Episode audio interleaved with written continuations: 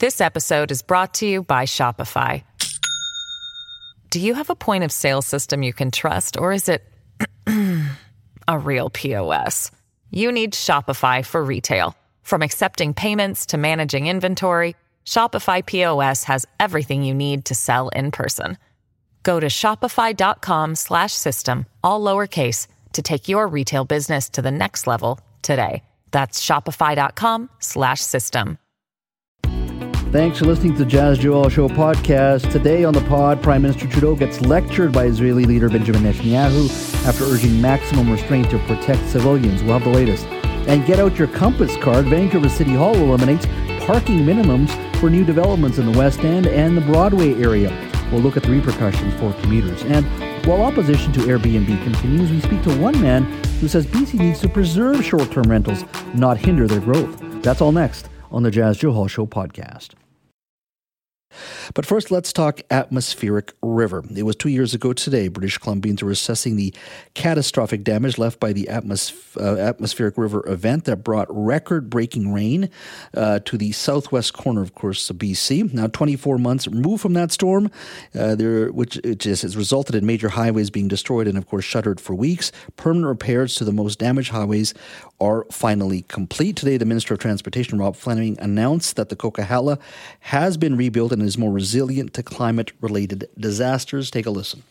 Two years ago, the weekend of November 14th to 15th, 2021, our province was rocked by an unprecedented devastation of the atmospheric river. More than 30 sites on the Coquihalla Highway were impacted, including six bridges that collapsed or were heavily damaged. Today, I'm immensely proud to share that all six bridges that were destroyed during the atmospheric river in 2021 have been fully, permanently rebuilt and all lanes in both directions are completely open to traffic. The new climate resilient rebuild of the Coquihalla is now officially completed. That was Rob Fleming, the Minister of Transportation. Of course, those repairs and uh, would not have been done without the road builders of British Columbia. Joining me now is Kelly Scott, who is the president of the BC Road Builders and Heavy Construction Association. Kelly, thank you for joining us. My pleasure, Jas. So, walk me through what it's been like for the last couple of years for your members. I've driven up to uh, Kelowna two or three times uh, in that time, and, and uh, there are, of course, stops along the way because of the construction. Walk me through what it's been like for your members over the last couple of years. Well, I guess uh, talk about the nice weather today. Certainly, we go back two years. Uh, all hell broke loose, and uh, uh, the devastation that we woke up to uh, two years ago, uh, we'd never seen before. Uh, we we've handled slides before, but nothing of that magnitude and that many of them. Uh, and we woke up to communities that were isolated. Uh, there was no way of getting to them. I remember seeing photos of the highway number one going out uh, out the valley there, and people on boats driving up and down that. Uh, the isolation of communities, uh, the isolation of the the city of Vancouver. Uh, port was shut down, mm-hmm. railroad was shut down, the pipeline that you and I own was shut down, uh, and and all the roads were shut down, and this this country. Uh, really, economically, the impact was quite significant. Uh, so our members woke up to, to this, and and really, the, the I guess understanding that uh, this is a, a, once in a thousand year event, and what are we going to do about it? Mm-hmm. And, and, the province estimates that the total cost of reconstruction around the Coquihalla Highway 1 and Highway 8 is about a billion dollars, $1 billion. Uh, and most of the damage was about 30 sites, 130 kilometers worth of damage, including the six bridges that the uh, uh, the minister was was talking about. Uh, what does your, like, in regards to just building and rebuilding, uh, when the minister talks about climate resiliency, what kind of things does that actually mean on the ground for your members and people who are building uh, these roads and bridges? What, what does that actually mean? Well, it's been an interesting process, and government has been talking to us about about environmental uh, issues showing up. Climate change needs to be in the engineering, and and they've gone out and looked around the world at other jurisdictions and and come back with different ideas of how we can build back better. And and certainly we're seeing that now. Uh, we're reminded of the time they built the uh, Sea to Sky Highway for the uh, Olympics. Uh, I remember as a kid that highway was always washed out some at some point during uh, the winter. We don't see that now, and the government of the day, the Ministry of Transportation, they recognized the need to to build climate resilient roads, and and and they can do that. It's either we're rearmoring the the creek beds, river beds, mm-hmm. uh, repositioning how we come onto the bridges as as compared to what we did when we originally built the Coq uh, thirty odd years ago. Uh, I'm curious. Uh, part of the conversation here, of course, in British Columbia and even Ontario, is just the lack of labor and the challenge of finding people. Uh, did your industry have to go through the same in regards to the repairs uh, and overall? What, how difficult was it to find labor? Uh, because you need a lot of folks pretty quick. Yeah, yeah, good question. And I must say, it's a proud moment in road builders' history that uh, when the 911 call came out from Ministry of Transportation on November 16th, uh, everybody dropped down their tools, and just the resounding answer to Ministry was, uh, "What equipment do you need? What people do you need when do you need it? It wasn't a matter of, of anything else and and it was all available. In fact uh, we had a surplus of equipment and operators available to come and work on this project. So it, it was a nice testament to to road building the road building industry but also a testament to a very very strong working partnership with Ministry of Transportation. Mm-hmm. Uh, so they came together, and as it, it worked out, uh, they put together the Coquihalla, something that we thought probably be another year before we did were able to open it, and you know, as it turned out, within 35 days, uh, the reopening of the Coq to at least get traffic moving, to get our economy back off its knees. But probably the the nice fact, and what we're really proud of, there was a zero lost time accidents during that 35 day period of just repositioning and and, and getting the Coquihalla reopened. What's... Subject to that, to Jas, and also to your mm-hmm. labor question is we're a fairly unique industry in the horizontal construction side. We we have people available. Um, and as we go forward, we continue to see more people becoming available as we see the Site C, we see the Kicking Horse projects, the pipelines all coming to an end. Uh, well trained kids, uh, young adults who can work in our industry are available, and they're available now. Uh, so there's not a worry about lack of labor or concern for uh, lack of labor in the years ahead, because that's just generally what I hear from not, not just your industry, but other industries, specifically construction uh, and home building and all of that. But you don't think you ha- you're going to have that challenge? Our, our challenge is we have the workers. Uh, and we've trained these workers. We've put them through Site C training courses, how to run equipment, run rock trucks, and that. So, so the, our challenge is to keep them in British Columbia, not have them go back east where there's other work available. Mm-hmm. Uh, so, when we invest in this this youth, we need to have more work for them. And as you well know, these projects have a finite life. They we build them, and two three years later, it's over. So the contractors are then looking where else do we go and and bring our workforce with us, yeah. well trained safety conscious kids that have grown up in the industry and know how to operate in British Columbia. Well, Kelly, uh, thank you so much for your time and great work. Six bridges and a lot of roadways, 130 kilometers that were uh, impacted there. And it's great to see uh, that uh, all of this did get built and hopefully it'll be stronger and more resilient uh, in the years ahead as well. Thank you so much, Kelly. You bet, Jas. Thank you. Welcome back to the show. Well, for the first time, Disney on Ice is bringing Walt Disney's Animation Studios Encanto and Frozen to life uh, in the rink. Uh, the popular award winning stories, Frozen is the number one animated feature of all time. And of course, Encanto won the 2022 Oscar, Golden Globe, and BAFTA for Best Animated Feature, are being presented as part of Disney's On Ice's winter tour as it touches down in Vancouver next week. Uh, the principal skater for Disney on Ice is Florian Valera, and he joins us now. Florian, thank you for joining us today. Thank you for having me. Hi. Uh, lots to talk about here. Uh, walk me through a little bit. Uh, how did you start with Disney on Ice?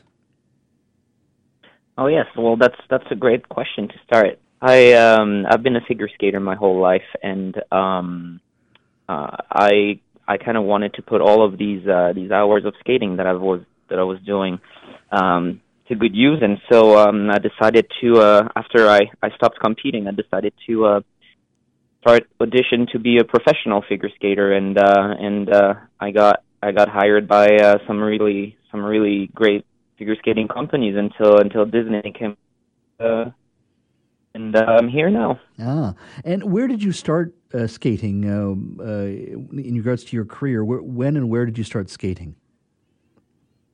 Um, I started uh, so right at home in the, in the south of France, mm-hmm. and uh, I've been skating my entire life there. Competed in France, um, nationals in France, and then uh, went around the world with uh, with uh, Disney on Ice. Wow.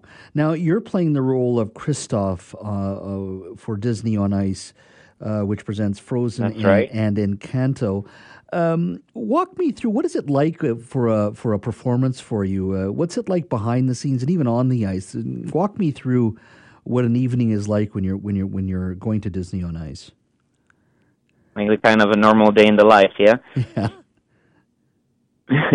well, we um, this episode is brought to you by Shopify. Do you have a point of sale system you can trust, or is it a real POS? You need Shopify for retail. From accepting payments to managing inventory, Shopify POS has everything you need to sell in person. Go to shopify.com/system all lowercase to take your retail business to the next level today. That's shopify.com/system. At Evernorth Health Services, we believe costs shouldn't get in the way of life changing care, and we're doing everything in our power to make it possible. Behavioral health solutions that also keep your projections at their best? It's possible. Pharmacy benefits that benefit your bottom line? It's possible. Complex specialty care that cares about your ROI? It's possible. Because we're already doing it. All while saving businesses billions. That's Wonder made possible.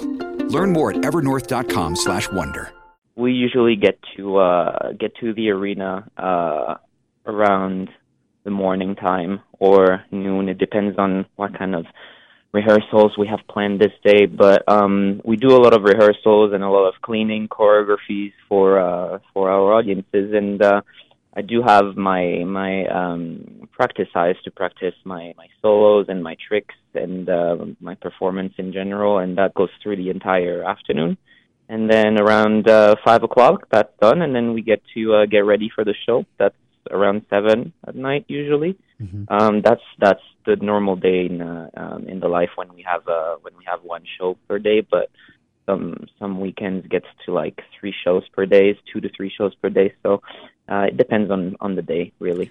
Uh, and what's it? Are there any similarities to skating uh, in a competitive form like you did uh, in France, and uh, entertaining families and children?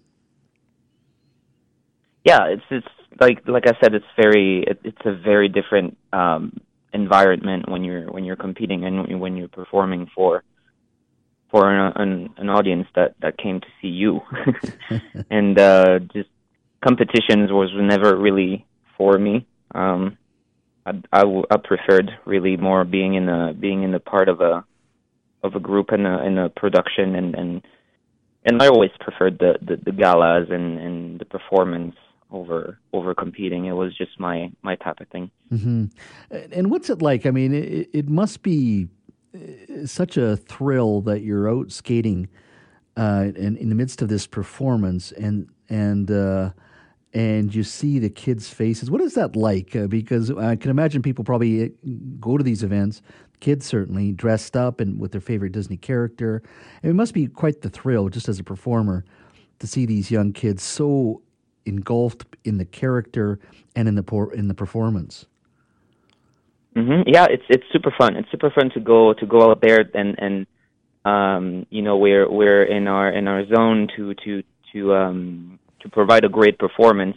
And we get out there and we see those those those kids that are dressed up as as you. That happens sometimes that I see kids dressed up as Kristoff, so I get I get to perform for them. It's it's really fun. But um, what really blows my mind the most is when we have parents dressed up as well as their kids, and entire families are dressed up as a family of character of Disney characters, and that's that's really fun for us because we get to play around with those people um, but yeah, it's it's my favorite part of the of the job really is the audience interaction and and and what you can do with it because it makes every single show different. Uh, and and you don't have to say Vancouver, but do you have any favorite cities you'd like to travel to? I'm just curious because you do so tours are so expansive, and you travel around North America and other parts of the world. But and like I said in advance, you don't have to say Vancouver. But do you have any favorites you like to visit? I do. I do like touring in Canada. I'm going to say that. Um, but um, I think my my number one top place that that I've had the chance to to perform in was um, Japan and and Australia. And what was it about those two countries you really enjoyed? Um, I think it's about you know the the different cultures of of the country in general and the different the different culture in the anchored in the people. And then it's just very uh it's just very different from from the rest of the world. There is there is just a different um there's a different vibe in the country and people are like really crazy incredibly crazy about about disney and it's very different. Like um, um, people in in some parts of the world, they're they're used to seeing Disney movies and they're used to going to Disney World. So it's it's a very different audience reaction that we get when we stay in America or when we actually go to Japan, for example, where they they are actually crazy about Disney in general. Mm-hmm. Well, Florian, uh, I think there's going to be a lot of fans uh, waiting to meet you. Uh, and the performance for Disney on Ice present uh, presenting Frozen and Encanto uh, is on November 22nd. Is the first performance, and it goes all the way to the 26th. And their tickets still available. Thank you so much for your time today, Florian. Really appreciate it. Thank you so much for having me. Come see the show. Welcome back to the show. Well, it wasn't a great visit to the West Coast for former, uh, for current Prime Minister Justin Trudeau. I mean, it started well. After all, he did come and announce a one billion dollar lithium-ion battery plant for Maple Ridge, but it all went downhill after that. Last night, the Prime Minister went for dinner at Vij's on Cambie Street. Unfortunately for him, 250 protesters arrived. 100 police officers had to be deployed, and two people were arrested after protesters call, called for a ceasefire in the Israel-Hamas war. Now, after Trudeau and his security team drove off, police officers attempted to disperse the crowd. A 27 year old man was arrested for allegedly punching a female police officer and attempting to gouge her eyes. Take a listen to the crowd as Trudeau uh, d- decided to leave. Shame on you! You have blood on your hands! Call for a ceasefire! Call for ceasefire! Call for ceasefire! You have blood on your hands! You fund genocide! You fund genocide just to look. Look at us! Look at us! Look at us! That went on for a while. Well, earlier in the day, Prime Minister Trudeau spoke in Maple Ridge, where he urged Israel to protect civilian life in the brutal war it was waging on Hamas and the Gaza Strip. He said the world is witnessing the killing of women, children, and babies, and that it must stop. Take a listen to his comments. The human tragedy that is unfolding in Gaza is heart wrenching.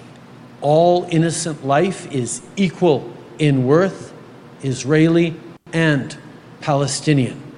I urge the government of Israel to exercise maximum restraint. Hamas needs to stop using Palestinians as human shields. They need to release all hostages immediately and unconditionally. We need the violence to stop urgently. Now, the Associated Press reported that Israel conducted what it called a precise and targeted operation against Hamas uh, in a hospital in Gaza uh, at that facility early Wednesday morning local time. It gave no further details, but it said it was taking steps to avoid harm to civilians.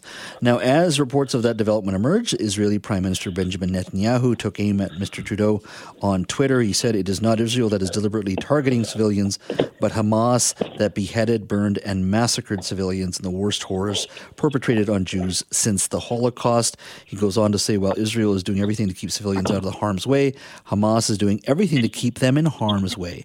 Israel provides civilians in Gaza humanitarian corridors and safe zones. Hamas prevents them from leaving at gunpoint. Well, joining me now to talk a little bit about uh, Mr. Trudeau's visit here and his comments and, and how the world has been responding to some of those comments is Warren Kinsella. He's a Toronto based lawyer, author, and consultant, and former special assistant to Prime Minister Jean Chrétien. Warren, thank you for joining us. Thanks for having me, my friend. Yeah, it, it's sorry for that long introduction, but I think I wanted to provide people a bit of context in regards to uh, what uh, transpired yesterday. What do you make of this response from Israel uh, directed at uh, Prime Minister Trudeau? It's not great. Um, I was actually very surprised. I, I, think a lot of people were very surprised by what Trudeau said, because just a, a few days before, in French, in the province of Quebec, he had rightly characterized, you know, the shooting up of uh, uh, Jewish schools and firebombing of a synagogue and Jewish community center as terrorism, and um, it, you know, it, it was. It's factually is is definitely that meets every definition we've got in the criminal code. And then a few days later, it's like he he's kind of flip flopped and sounded alone amongst you know leaders in the West uh, highly critical of Israel. And um, Israel pushed back, and it wasn't just you know Benjamin Netanyahu who did so. The leader of the opposition in Israel, you know, who opposes the Netanyahu government, um, uh, also tweeted back at Trudeau, and so people there are pretty mad at him. And um, I, I just don't understand what the strategy was because I don't think he advanced any of his political interests or, or Canada's interests, frankly. Mm-hmm. I mean, you don't see Mr. Netanyahu lecturing Rishi Sunak, uh, of the, the Prime Minister of the UK, or the leader of France or Germany, or uh, President Biden. Um, is this, in your mind, uh, this the way he was speaking, a, a, leader who is courting a certain segment of the vote, uh, could it, could it, could it be just as simple as that? He's not doing very well in the polls. You've got a significant um, uh, Muslim population that is very concerned of what's happening there. Uh, not too long ago, uh, he also spoke of India's involvement in, in an assassination. Many said they should have held, handled that privately, and that should not been, have been in the open. Uh, many have also said that he was courting a certain vote as well in both cases, not doing well in the polls. How do you see this? Is this a question of, of, of Trudeau trying to court a domestic uh, vote uh, and, and still getting himself in trouble globally? Yeah, well, it's. I really, really, really hope he's not doing that uh, because it would be pretty despicable, um, particularly in a situation where there's been, um, you know, people who have been killed as uh, we saw in Surrey, or uh, many people have been killed, as we saw on October 7th in Israel. Mm-hmm um, to you know subject all of those tragedies to a political calculation is pretty gross. Mm-hmm. But you know, have politicians done it in the past? Uh, they certainly have. The thing I don't understand about the clip he played, and and you know, where he is very critical of Israel. You know, if you look at all the polling that's taken place since October seventh, about eighty-five percent of Canadians support uh, Israel and believes Israel has a right to defend itself and to take out Hamas. Uh, like that's a pretty sizable number. And my suspicion is, and I just I just tweeted about this actually, you know, with the firebombing of the synagogue and the shooting up of the Jewish schools and the attacks on Jews that are happening from Vancouver to Prince Edward Island, um, I think that number is going to grow. So, you know, if Trudeau is doing all of this for crass political reasons, it, it's it's the worst strategy because it looks like he's aligning himself with uh, a lot of people who um, you know are considered a mob by a lot of Canadians. Mm-hmm. Now, you were, as I said, a special assistant to Prime Minister Jean Chrétien. It's a difficult moment. Uh, you have Canadians who may not be happy with what uh, Israel's policies. Uh, you also have uh, a sizable Jewish, Jewish population who are absolutely concerned and rightfully concerned that they believe in Israel's right to exist. Uh, they are fighting a terrorist group in Hamas, and they do wish to have to be rid of Hamas as well. It's difficult and it's it's a tough time for an elected official to make sure all those uh, issues are balanced, but at the same time providing support to, to your allies. What advice would you have given? What advice would you have given to Jean Chrétien, our Prime Minister, today in regards to how you handle a very polarizing sort of an issue like this uh, to to a Canadian audience? You you have to confront it and you have to confront it face on. You know, he is, for example, the only Western leader that I'm aware of who hasn't traveled yet to Israel. Hmm. Um, France's leader, the United States, Britain, everybody's gone. He has not. Um, I think that's noteworthy. The other thing that he's not done, and I would have advised him to do, and God knows I'm not advising him, but you know, to go on TV and give a presidential style address and say, you know, point out those things that I just talked about a minute ago, mm-hmm. like shooting up a Jewish school where children are, and and a synagogue, and and attacks in a mosque, and and you know, attacks in all of these communities. That's that's not who we are. And here are the steps I'm going to take as a government to ensure that these don't, things don't happen anymore. I'm going to better fund you know, bias crime education and bias crime units for police forces across the country. I'm going to toughen up the sections of the criminal code. So I'm going to make it a crime to actively promote a terror group in Canada, a listed terror group. There's a number of things he can do. You know, beef up the provisions in the criminal code about intimidation because there's a hell of a lot of intimidation taking place, particularly directed at the Jewish community. Those are the things he can do as a prime minister. And I think that people want to see that. They want to see some leadership other than some tweets where you know they look like they were you know uh, authored by artificial intelligence. You know that where they don't really say anything at all. Mm-hmm. He needs to step up clearly to the microphone uh, as the prime minister and say, "Here's what's going on, and here's how we need to stop it." Biden's already done that. You know, Biden did that two weeks ago. And that's happened in France and Britain and everywhere else. Trudeau's not done it. And I don't understand that because that's the one thing that whether you voted for him or not. That's something you expect your prime minister to do. Well, and especially I was watching some video of uh, former Secretary of State Hillary Clinton, and she spoke with such clarity in regards to what we're up against uh, in Hamas. Such clarity. And you're absolutely right. I haven't heard any of that from Trudeau. I've, I've covered events in Israel. I've traveled to, to Lebanon, Egypt, and Libya and I've been to Hezbollah headquarters, and, and, and, and this is exactly what you sometimes need to do as a leader is to articulate what we're up against. And I don't think our leader, our prime minister, has done that in a very uh, sincere and thoughtful way. And I think you're absolutely right in regards to speaking to Canadians and say this is what we're up against, and he hasn't done that. And one of the things about clarity in my mind is knowing what uh, Hamas perpetrated. I understand you uh, had access to some footage that you recently saw in regards to Hamas's attack uh, on Israeli citizens. Yeah, so um, a week ago, I was invited by the Israeli consulate, along with some other journalists, uh, to see uh, 42 minutes of Hamas footage. And, you know, unlike the Nazis, the Hamas um, were proud of what they did. They were wearing GoPros.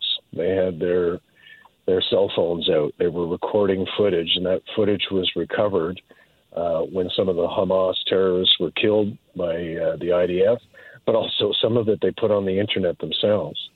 And just like it, it it was horrible. Uh, you know, I've been a cop reporter in Calgary and Ottawa, mm-hmm. and I've seen crime scenes. I've never seen anything like this. I saw 138 men, women, children and babies being murdered. And, um, in all the stories that you've heard about, it's true. Uh, there were children, there were babies beheaded, there were women raped, there were people who were elderly who were shot at a bus stop. Like terrible, terrible things took place on that day. And we only saw less than 10% of what took place. Um, we were allowed to see it because the families had agreed that it was important that world leaders and journalists around the world saw it. And, you know, when you think about them having to do that, it's because Israel's always put to a higher standard, in my opinion. Mm-hmm. You know, like when when Ukraine was invaded by Putin, you know, you know, Zelensky didn't have to come up with video showing the terrible things that were happening in his country that Russia was doing to his countrymen. Like we believed him. But in the case of Israel, and I believe it's because of anti Semitism, they're put to this higher standard. And even when they, they come up with the proof, you have people like Sarah Jama, who's a member of the provincial parliament here in Ontario, saying she doesn't believe anything. She thinks yeah. the Zionist lobby came up with it. So it's pretty gross and it's pretty depressing. But you know, Israel understands that uh, it needs to keep world opinion on side, and I think mainly in the West uh, that has happened. And the and the other interesting thing is that a lot of the Arab countries who have been critical of Israel or who actually funded Hamas in the past are not in this fight. I think Hamas thought they would be by this point, and that hasn't happened, and that's good news. Yeah, Warren, as always, uh, enjoy your comments and your thoughts. Really appreciate your time today. Thank you. Thanks, my friend.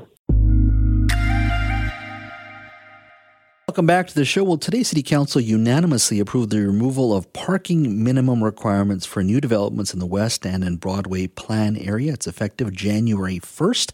Historically, new developments have been required to provide a set number of parking spaces to prevent parking spillover onto adjacent streets, but uh, those parking minimum requirements have been taken away. Joining me now to talk a little bit about uh, the parking issue is Sarah Kirby Yung, is ABC Vancouver City Councilor. Sarah, thank you for joining us. Hi, Jess. Thanks for having me. Now, in advance, you're talking to a suburbanite who uh, drives in every single day. So I will put, I will give you my biases right up from the start. But uh, sort of, why did you decide to move forward uh, with this particular issue in the West End and the Broadway plan area? Well, I, I hear you, and uh, you know, I also drive and I take transit uh, as well. And I think uh, you know, a number of us have grown up where you wanted to go get your driver's license, at, um, sort of when you were 16 on the first day. Mm-hmm. Um, and I think we're seeing generational changes, but what we did today, I think, is is really a thoughtful, measured approach. It's in response to an option I brought forward two years ago called open option parking, uh, and it's twofold because it uh, supports delivering more housing, uh, so it's got an economic benefit, and it also is good for the environment. Um, we're doing this thoughtfully. Uh, we had already eliminated parking minimums in the main part of the downtown area, and now we're extending it into West End and Broadway plan that are really well served by transit, and we have really good on-street traffic management as well. So, when you say eliminating parking minimums, uh, is there still a certain requirement for parking, though?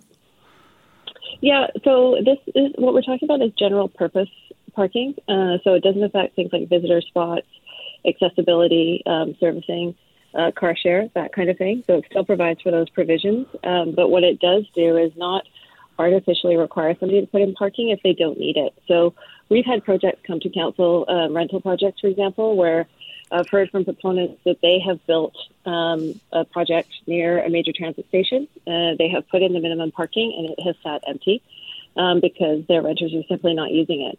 Um, they have other projects that may be further away from major transit, um, and they have had use of the parking. So this allows the market to decide that, as opposed to artificially saying you have to potentially put in um, parking stalls that cost sixty to eighty thousand dollars. They add time to the cost of the project. You have to dig down. Uh, mm-hmm. Twelve to twenty percent of GHGs and embodied carbon emissions come from parking. And so what we're saying is uh, let's give people the opportunity to put in what is actually needed as opposed to requiring an artificial amount. If let's just say, you know, 40%, I'm picking a number out of the year, 40% of uh, residents drive a vehicle in, in, in, the city. And I'm just, and, and I'm sure it's much higher than that, but let's just say 40%.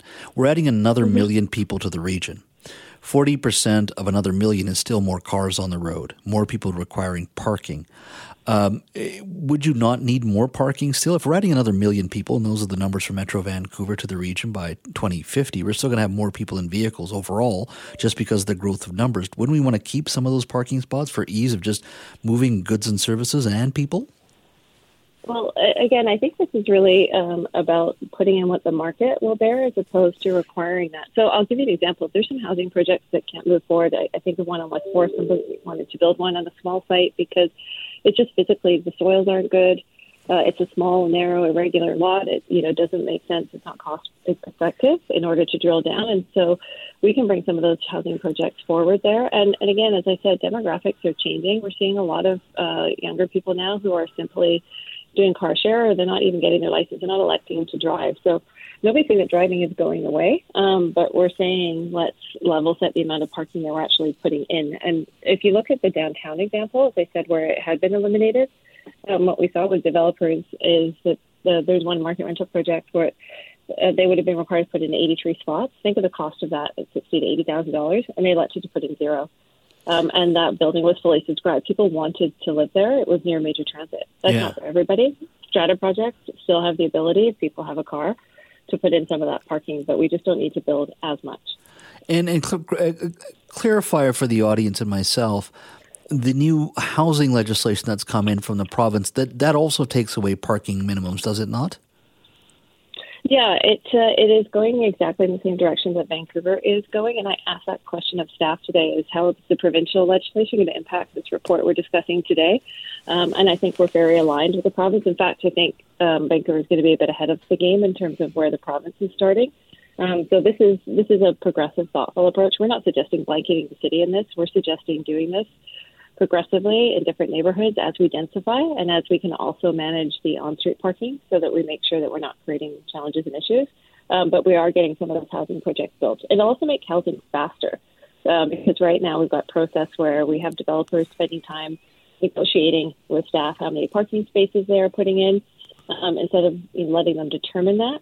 Um, and that's just like community amenity contribution negotiations. Every additional process adds time to getting that housing built.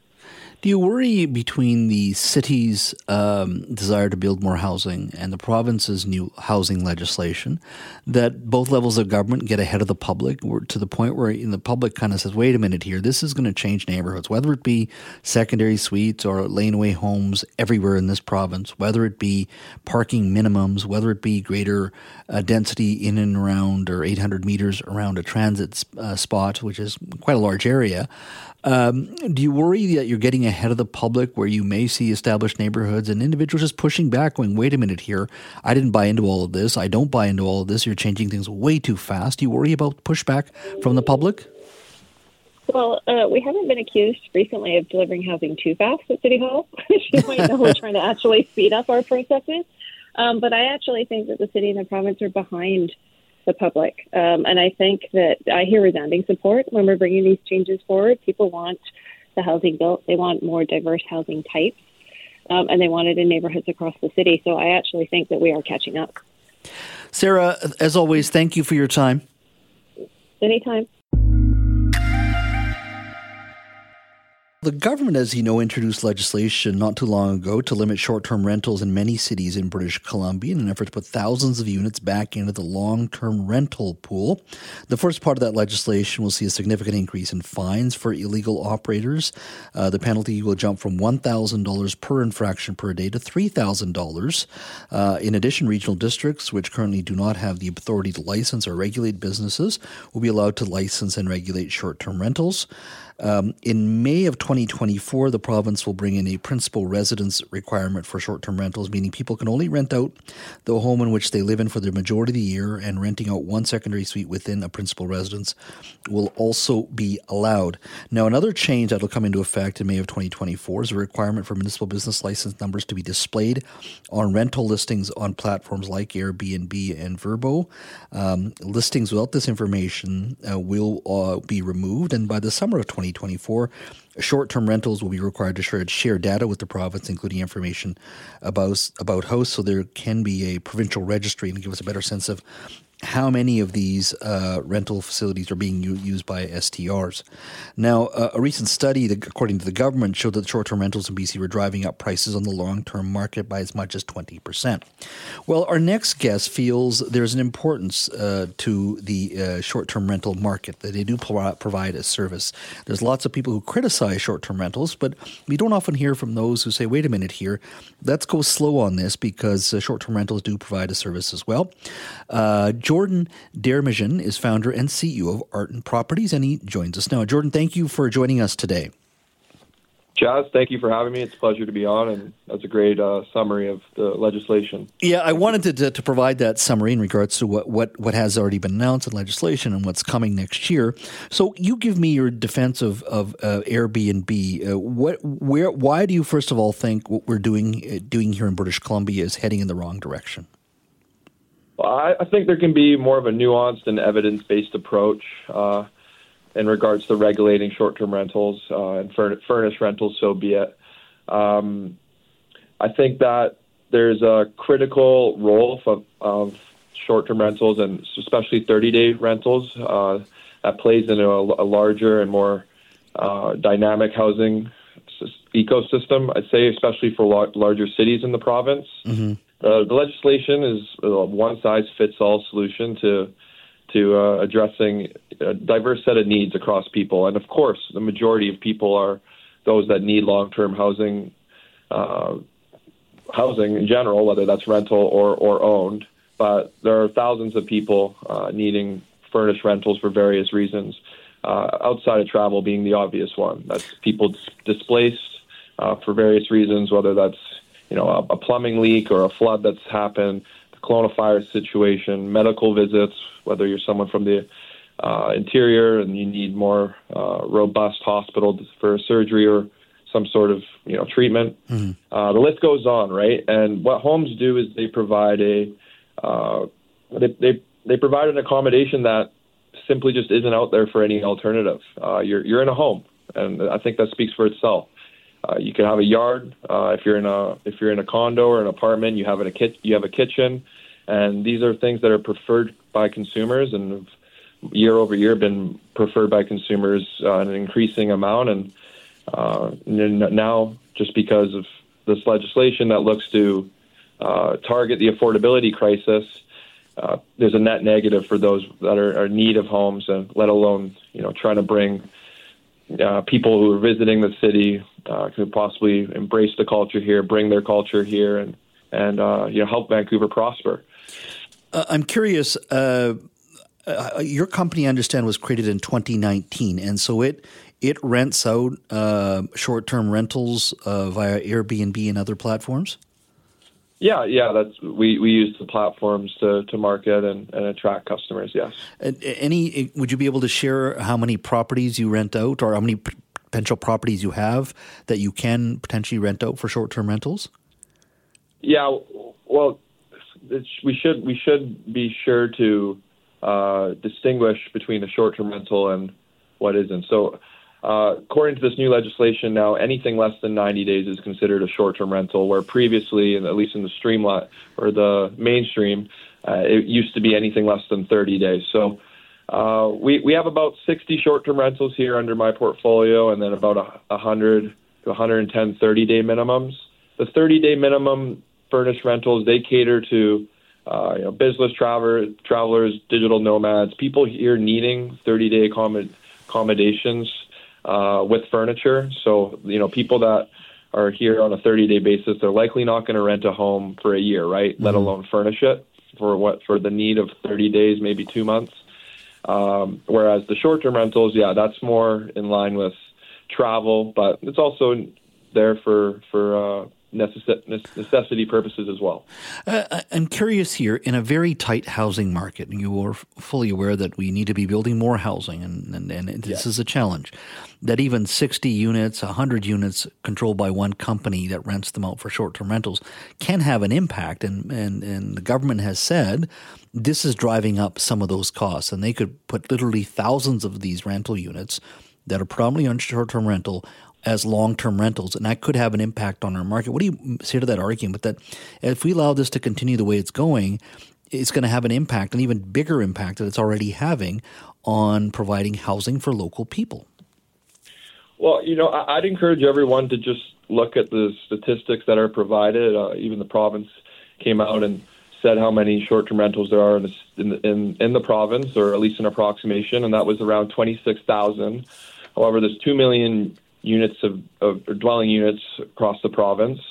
That makes up about 1.2% of BC's total homes. And then you have to take into consideration the fact that over 50% of these short term rentals that are offered on the market in the province and in Vancouver, there's a similarity between the two, are only available for 90 days of the year. And that's usually the summer, the most advantageous time to put up your property, right? Mm-hmm. Um, units that are available for longer than nine months of the year, and I want this to be you know clearly stated. So units that are offered likely by investors that are on the on the market for more than nine months of the year only make up about 15 to 20 percent of the market, and I think there part of that is uh, it's not it's not always profitable, mm-hmm. uh, and it's it's not and it's def- certainly not profitable every month of the year.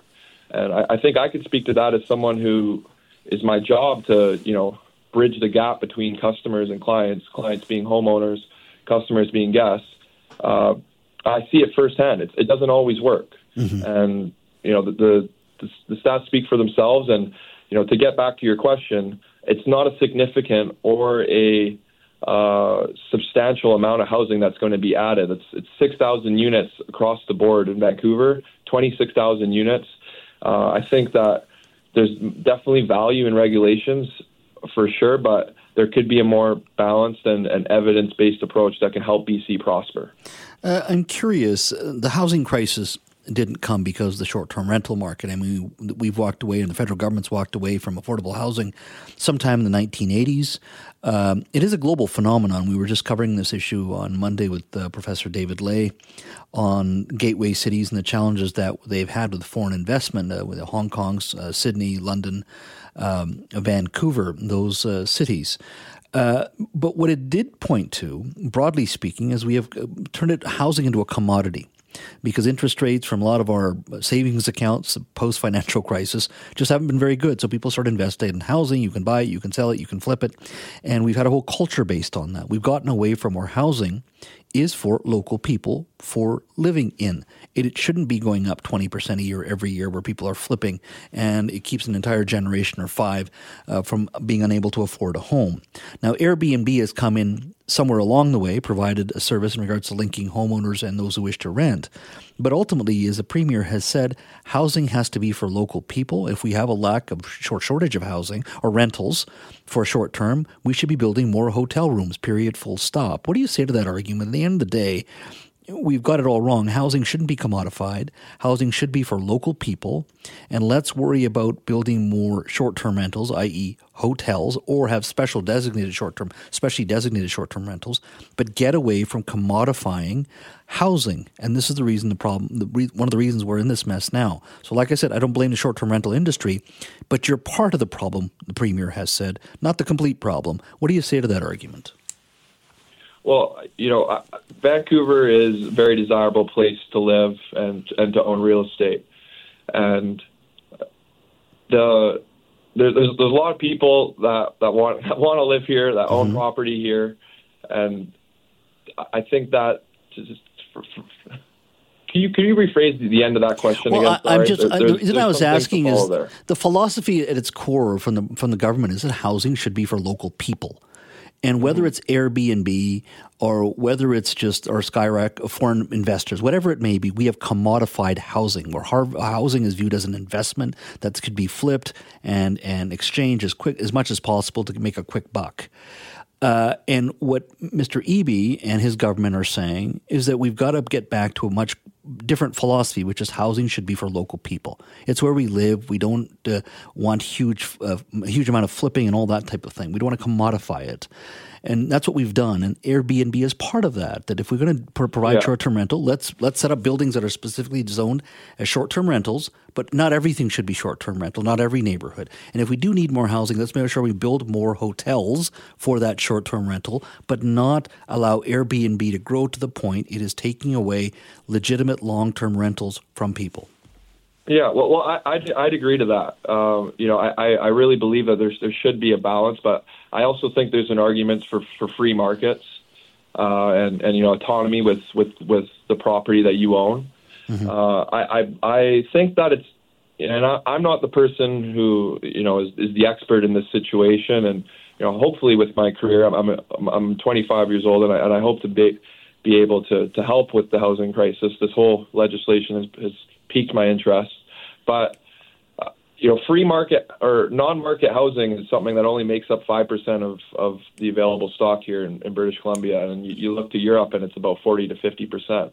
Mm-hmm. Uh, we have under underused, uh, just size lots. You know, even today, the Shaughnessy uh, got got turned down by the city, and, mm-hmm. and I'm mm-hmm. not the person to say that I, you know, that I have the answers to everything. I most definitely don't, but um, the the issue that I have with the the one issue I have with the legislation is just 30 day rentals help people that are in compromised positions and also help business here and innovation and culture with our city. It helps people come to our city. Mm-hmm. And there will never, you know, there's not enough land. Just the nature of Vancouver's geography. You got an ocean to the left. You can you can only urban sprawl to the right, and then you have mountains to the north.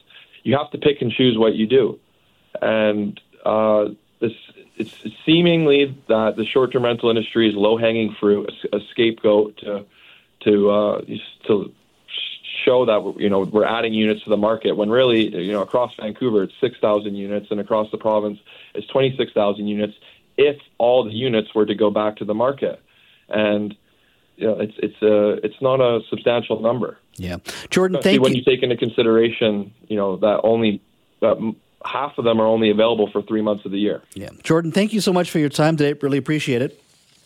My pleasure. Thank uh, you for having me.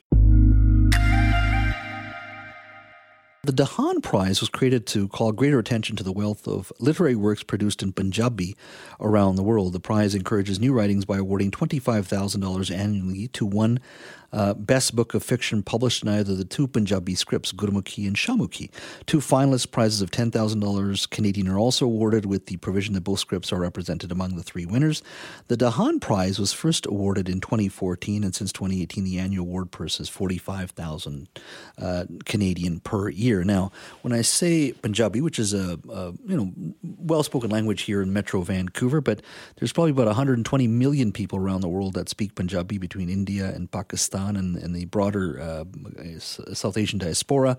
Uh, and that's about the 11th largest, 11th most spoken language in the world. Joining me on to talk a little bit about the Dhahan Prize for Punjabi Literature is Barj Dhahan.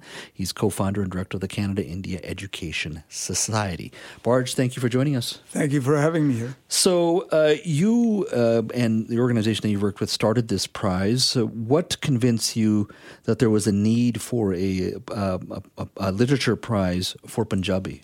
One was just growing up here, going to high school. European languages were offered, but not any Indian languages. Mm-hmm. And then I personally, and along with my wife, have an interest in uh, arts and literature. I witnessed the rise of the Giller Prize. It is mm-hmm. the uh, premier cultural event in Canada. And I was also inspired by that. And I knew that Punjabi has a long thousand year history of literature. There's some great works but very, very few people uh, in the Western world know about that. So we wanted to, to shine light on that rich history, as well as uh, bring uh, attention to younger writers who are, who are living all over the world and producing new works of Punjabi fiction. So it's not just uh, Canadians of South Asian heritage or Punjabis of, of uh, you know of, of, from living here, and the, and the context doesn't have to be within Canada. It's just a broad Global Literature Prize? It's a global prize. Anyone writing in Punjabi, it has to be original work of fiction, short stories, and novels, mm-hmm. and those works are eligible. Do you think the community itself here locally and across Canada celebrates its own uh, cultural history and rich history when it comes to writing? Not writing so much. We see a great deal of energy being poured every year into Bhangra and dances and all of that. Yeah. But uh, literature, not so much. I would also even say that even the broad arts area uh, doesn't get the attention that it should. Though, again, the tradition is uh, very long, very rich, very diverse, and some amazing works uh, have been produced over the centuries. So, when you say Dhahan uh, Prize for Punjabi Literature, um, that would be uh, writers that would be of the Sikh faith, could be of the Muslim faith, Christian faith. I mean, there's a tremendous diversity there. Anybody that can write. This is uh, this is a purely literary prize. Hmm. The winning book is the best book produced that year, as is determined by a panel of jurors. Uh, what types of for past winners? What kind of stories uh, have won? I'm curious. Well, there are there are themes are in terms of what's happening in the Indian and the Punjabi, uh, uh, Pakistani and Punjabi Punjab. All the dramatic changes that are taking place. Mm-hmm. Also, the diaspora experience. One of our winners is from Toronto. He won in 2016. And his title story is called Kale Varke, which literally means dark pages. Mm-hmm. It's the first story in Punjabi fiction about the indigenous experience here in Canada. Mm-hmm. And so the themes are diverse, they're modern, they're relevant, and uh, there's considerable new work being produced around gender issues mm-hmm. uh, the role of women in society, uh, the lower castes in India and Pakistan. Mm-hmm. You know, when you were mentioning earlier, a tremendous amount of energy put into into celebrating dance, and you know, when people think of of the broader South Asian diaspora, they think movies and Bollywood and those types of things. Why do you think there hasn't been uh, a greater focus on literature per se? Uh, what I've observed in the Canadian scene is when I look at many families from South Asian communities, mm-hmm. the families stress that their children should go to universities and become doctors and engineers and lawyers and accountants. That's not going to stop either. And that's not going to stop. Uh, so, so I think that plays a role in terms of the focus, Mhm. focus of material success, worldly success, and there's nothing wrong with that. Uh, basically, I mean, when you come from an immigrant, immigrant experience, it's base building an ep- economic base for you and your family more than anything, right? Well, my my in-laws they were displaced people from what is today Ukraine, Mhm. and my wife, their daughter, had an interest in uh, writing, and her mom one time said to her, "It is breadless art." I once told my parents I wanted to be a journalist. Of look on their face.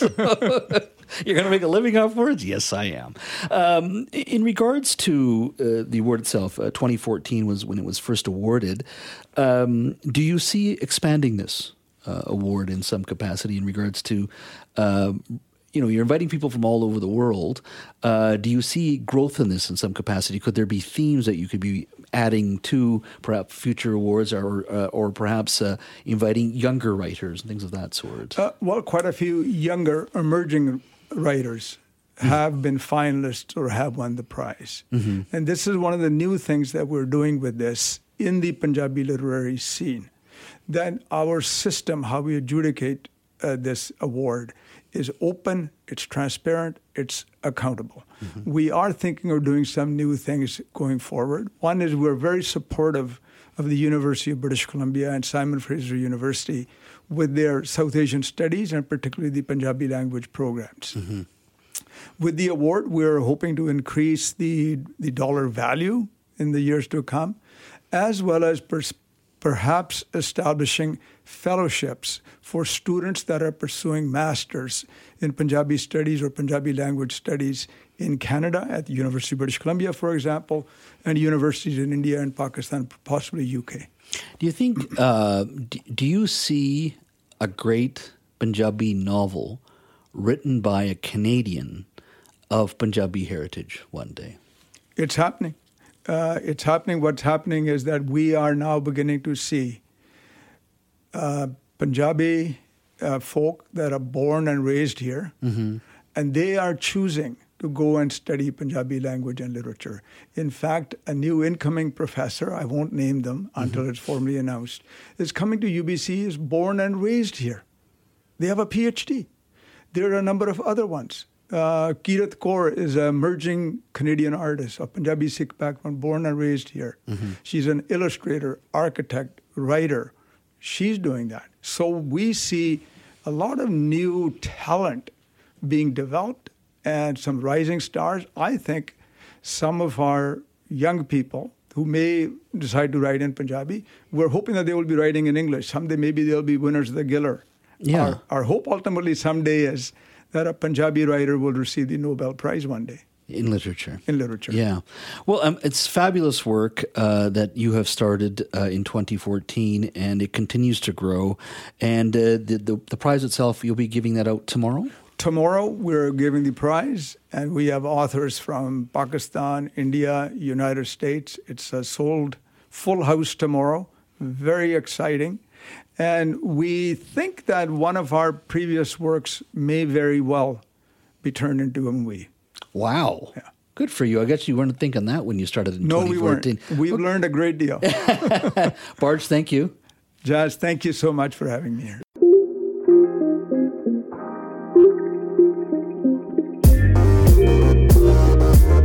Thanks for listening to the Jas Johal Show podcast. Don't forget to subscribe to the show on Apple or Google Podcasts, Spotify, or wherever you get your podcasts. You can always listen to the Jas Johal Show live Monday to Friday from 3 to 6 p.m. on 980 CKNW and connect with me on Twitter at Jas Johal BC. Talk to you next time.